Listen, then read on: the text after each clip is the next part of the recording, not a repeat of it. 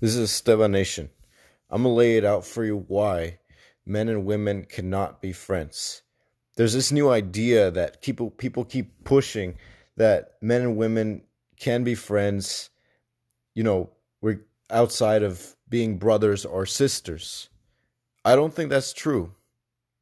There's a saying in my religion, in Islam, that when a man and a woman are alone in a room together, there's a third person in the room, and that person is Satan. What that means is there's going to be a possibility, and this is always going to come from, this is mostly going to come from the man's side, that there's going to be, that he's expecting a chance of romance to pop up from his female friend. And then, but the reason why women in general believe that men and women can be friends is because she does not feel any attraction for the man. You know, she doesn't feel these same things that the men feel. This is not always true. This is sometimes that sometimes the woman will feel attraction for the man eventually as the, it as their friendship deeper deepens. But the the usual pattern is that the man waits for an opportune time for romance to spring. There's an article by Scientific American that I just read where there it talks about this and most men surveyed in this article say the same thing. They say that they were asked the question where it was have you ever felt any attraction to your female friend? And most of them, if not all of them, answered yes.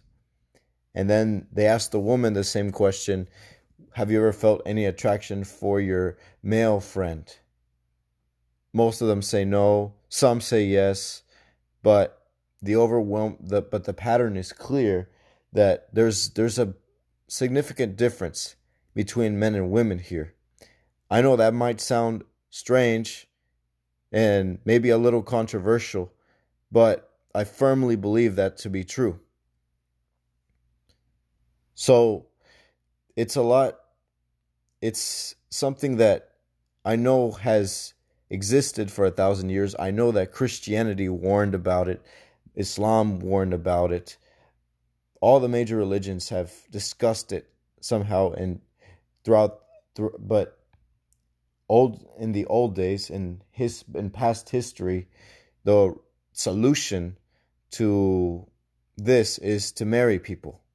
Because if a man and a woman fall, you know, in an isolated area or are alone in the house, they know there is something that is going to happen. Or even if there's, you know, the presumption of an innocent friendship that has begun, the the two individuals can fool themselves into thinking, "Oh, it's just a there's just a friendship, you know, nothing's going to happen." Just wait. Time will tell whether it remains a friendship in a few days. I even know from my own experiences that it, this this is not even to be true. I've dated. I've been in relationships before. A lot of them have begun the same way oh, we're just friends. But everyone knows better. Everyone around me, you, they know better. They they they got the wits. They've experienced it, and I know that I've experienced it, and I'm not fooling anybody. So this is just the way it's supposed to the the way life works. It's not something that people should try to go out to change, but just something that people should go out to understand a little bit more.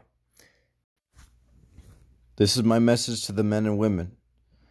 Ladies, every friendship that you have with every man, take him with a grain of salt. Every friendship that you have.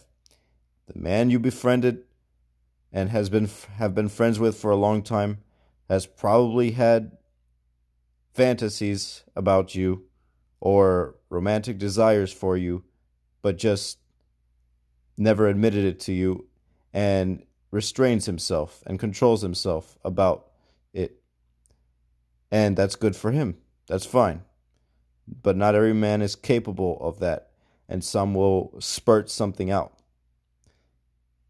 To men, I've it's, uh, my message is very simple actually.